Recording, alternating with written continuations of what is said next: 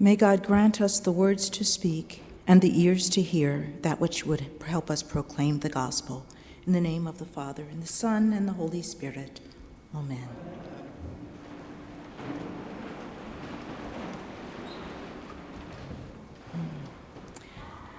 This is the second Sunday of Advent, part of a four week journey of watchful anticipation of the coming of the Lord, of preparation for the entrance of our Lord Jesus Christ, remembering his coming into the world 2,000 years ago, of preparing our hearts to receive him daily, of waiting for Jesus to come again, not of shopping and of Christmas trees, although trees are used in many of the illustrations in today's scriptures.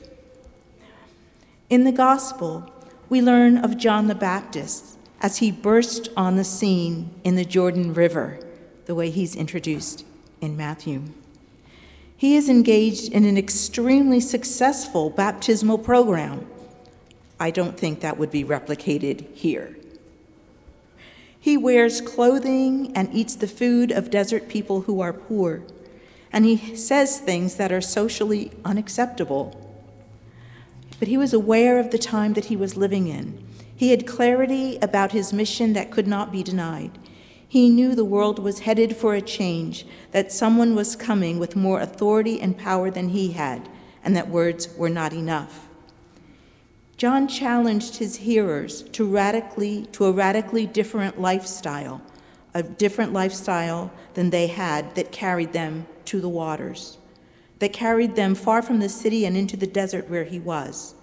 He insisted that they repent, that they change their mindset, that they do a complete 180 and do what the kingdom of God was all about. He recognized that the natural outgrowth of a seed of faith is a life filled with fruit, like the fruit of the Spirit, of love, of joy, of peace, of patience, of gentleness, of goodness, of faith, of meekness, of self control. For John, having an audience that simply watched was not enough. He wanted more for them than they realized. He wanted more for those who lined the riverbanks.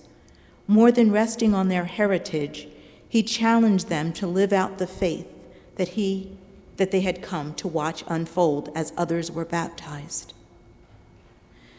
The text focuses on the Sadducees and Pharisees who came there and watched. He calls them brood of vipers, and the music gave you that sense of, of the ominousness of the, his message. Brood of vipers.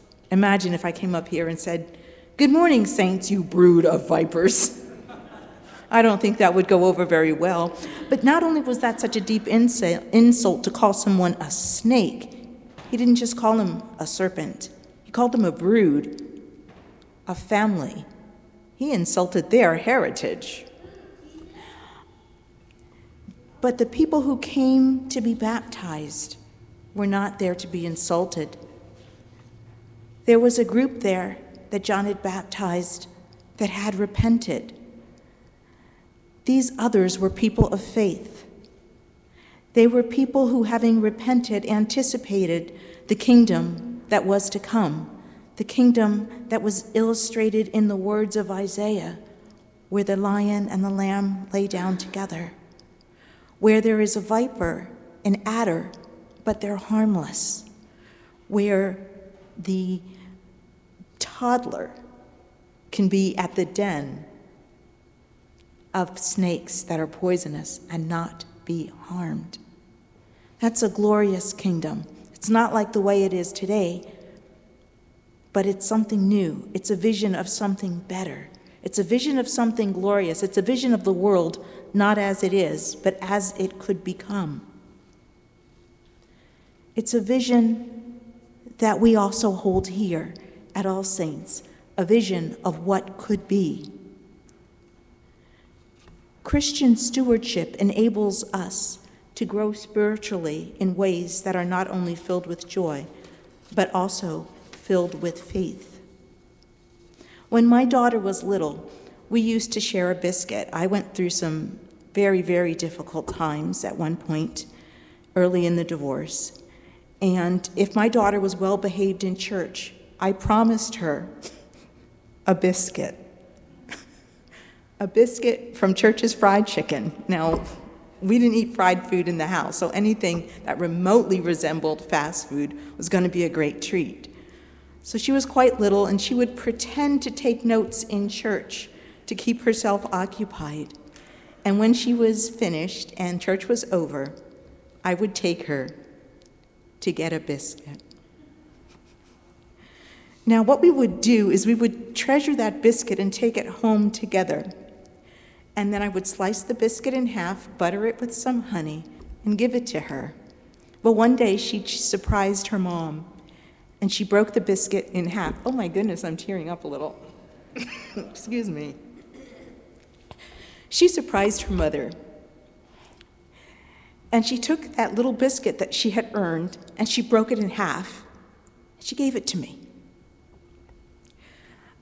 I was moved then as I am now, and so I broke my half and I gave her half back. So then she broke that half and gave it back to me. Now, this is a biscuit. You can imagine, by the time we finished, we had crumbs everywhere, beautiful crumbs. From a half to a quarter to an eighth to a sixteenth to just a muddle of crumbs divided on a plate. But neither one of us wanted to stop being generous with each other, no matter how much or how little we had. Stepping back to do the math, it's clear that the person from whom the gifted treat originated always ended up with the most biscuit. And the receiver could only share what had been given to her. But the joy was not in who had the most. The joy was the love and trust that was deepened in the process. We can offer back to God only what God has given to us, and in a sense, that's part of the joy of stewardship. Christian stewardship enables spiritual growth that is not only in joy, but also in faith.